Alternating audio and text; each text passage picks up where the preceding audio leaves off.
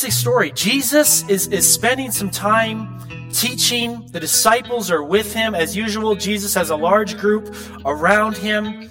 But what's different in this story is that there were parents present. And these parents, as you can see here, children all around Jesus, these parents were lining up. Now picture this, Jesus speaking, all these people around him. It, it could have been in a house. It could have been on a hill outside. We don't know. It doesn't say. But parents were lining up and it says, the text says, bringing their children to Jesus. Now, now this story is actually in all the synoptic gospels, in different, um, different places in the synoptic gospels. And Luke actually says that it was babies. So we don't know if this was babies. We don't know if this was just young children, but it was probably a mixture of, of infants and young children. And parents were bringing their children to Jesus.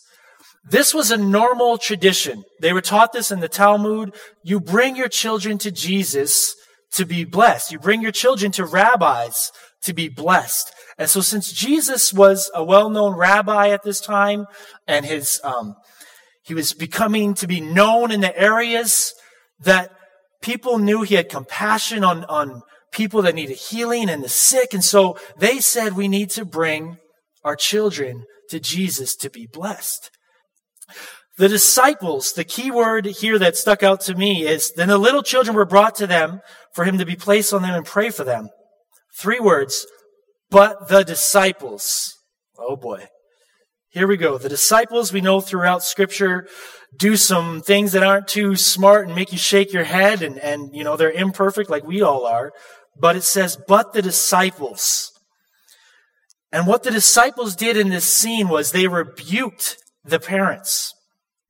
We know the word rebuke means that they pretty much were saying, get out of here. Jesus doesn't have time for your little children to be praying for this huge lineup. He's here to preach. He's here to teach. He's here to do miracles. So you need to go home, take your children with you.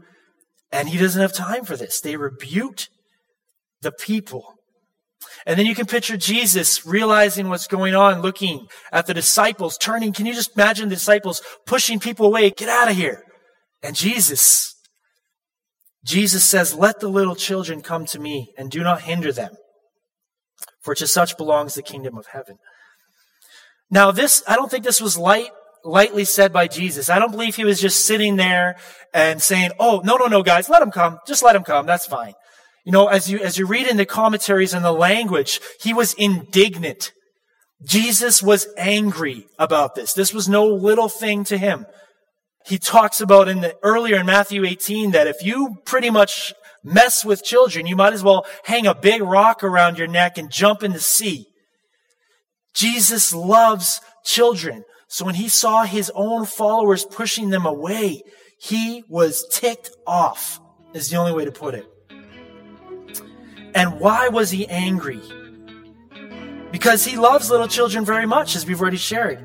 He felt compassion because he knew the dark world they'd been born into.